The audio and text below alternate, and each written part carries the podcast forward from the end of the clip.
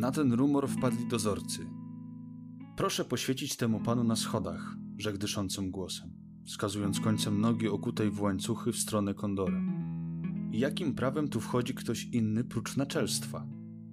Wszystko się wytłumaczy, wszystko. La vida es sueño.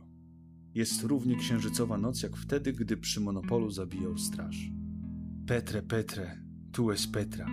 Sto ad portam tuam et clamo, eritis sicut Lucifer. Ut non dicas eleum abligno, szubienicy. Pecunia, mogą wiele. Pomyśl, że główny winowajca siedzi obecnie w Paryżu, bo piękne siostry jego rzuciły sumami. Ma się rozumieć bogata rodzina. Twoja matka jest wszakże nędzarką? Widziałeś tych olbrzymów, chłopów i robotników, którzy przechodzili przez kancelarię, tym, gdyby ktoś tylko dostarczył pilnika, oni sami wydarliby kraty i zeszli po sznurach z bielizny i bałachona na wolność.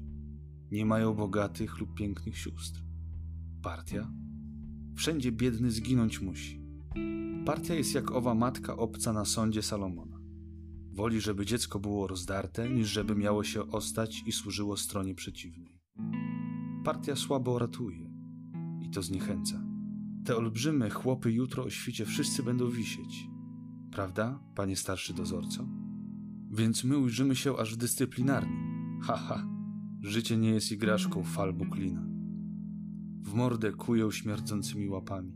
Wtedy zrozumiesz, że człowiek ze swoją pozorną głębią jest to kupa narządów, które chcą żreć i wyją, gdy je kopać w brzuch między Mons Veneris i splotem słonecznym.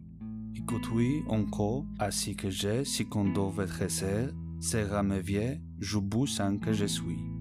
Jak ta w Saragoście Madonna. Nie pójdę za przykładem Orygenesa, qui sequestravit propter regnum celorum. Cóż dopiero miałbym kastrować się propter regnum socialistorum. Haha, powiem ci jeszcze według piosenki gerylasów hiszpańskich. Si me cogen mejor queram, pero no me cogerán. Jeśli mnie złapią, mnie powieszą, ale mnie nie złapią. Zatrzasnęły się żelazne dźwierze. Więźniowi, wyrzekł głośno, ale już za drzwiami do nadzorców. Proszę dostarczyć atramentu, pióra i listowego papieru. Ma złożyć list na me ręce. Won, rzucił mu za drzwi Piotr. Stało się w następstwie, jak przewidział kondor. Po bezowocnej macaninie śledczej i wędrowaniu z więzienia do więzienia, wreszcie za tępy upór i nieprzyznawanie się zaliczony został Piotr na czas nieograniczony między niepoprawnych w więzieniu dyscyplinarnym miasta X. Jechał tam Piotr, wiedząc, iż to są już jego ostatnie godziny. Tam spotka mężnie z góry wiadome losy w postaci uśmiechniętych zeznań kondora. Jechał szlakiem pradziadów, którzy w kibitkach lub etapem pieszym wyruszali tysiące wiorst od swego kraju, aż po zorze borealne wśród martwych tajk Kołymyn i Jeniseju.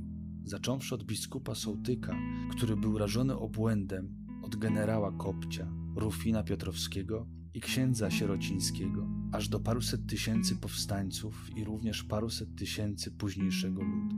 Sybir, kiedy już przestanie być krajem dla różnorakiego motłochu szukającego nażywy, stanie się zarówno dla Rosji, jak i dla Polski Hakeldamu, rolą krwi.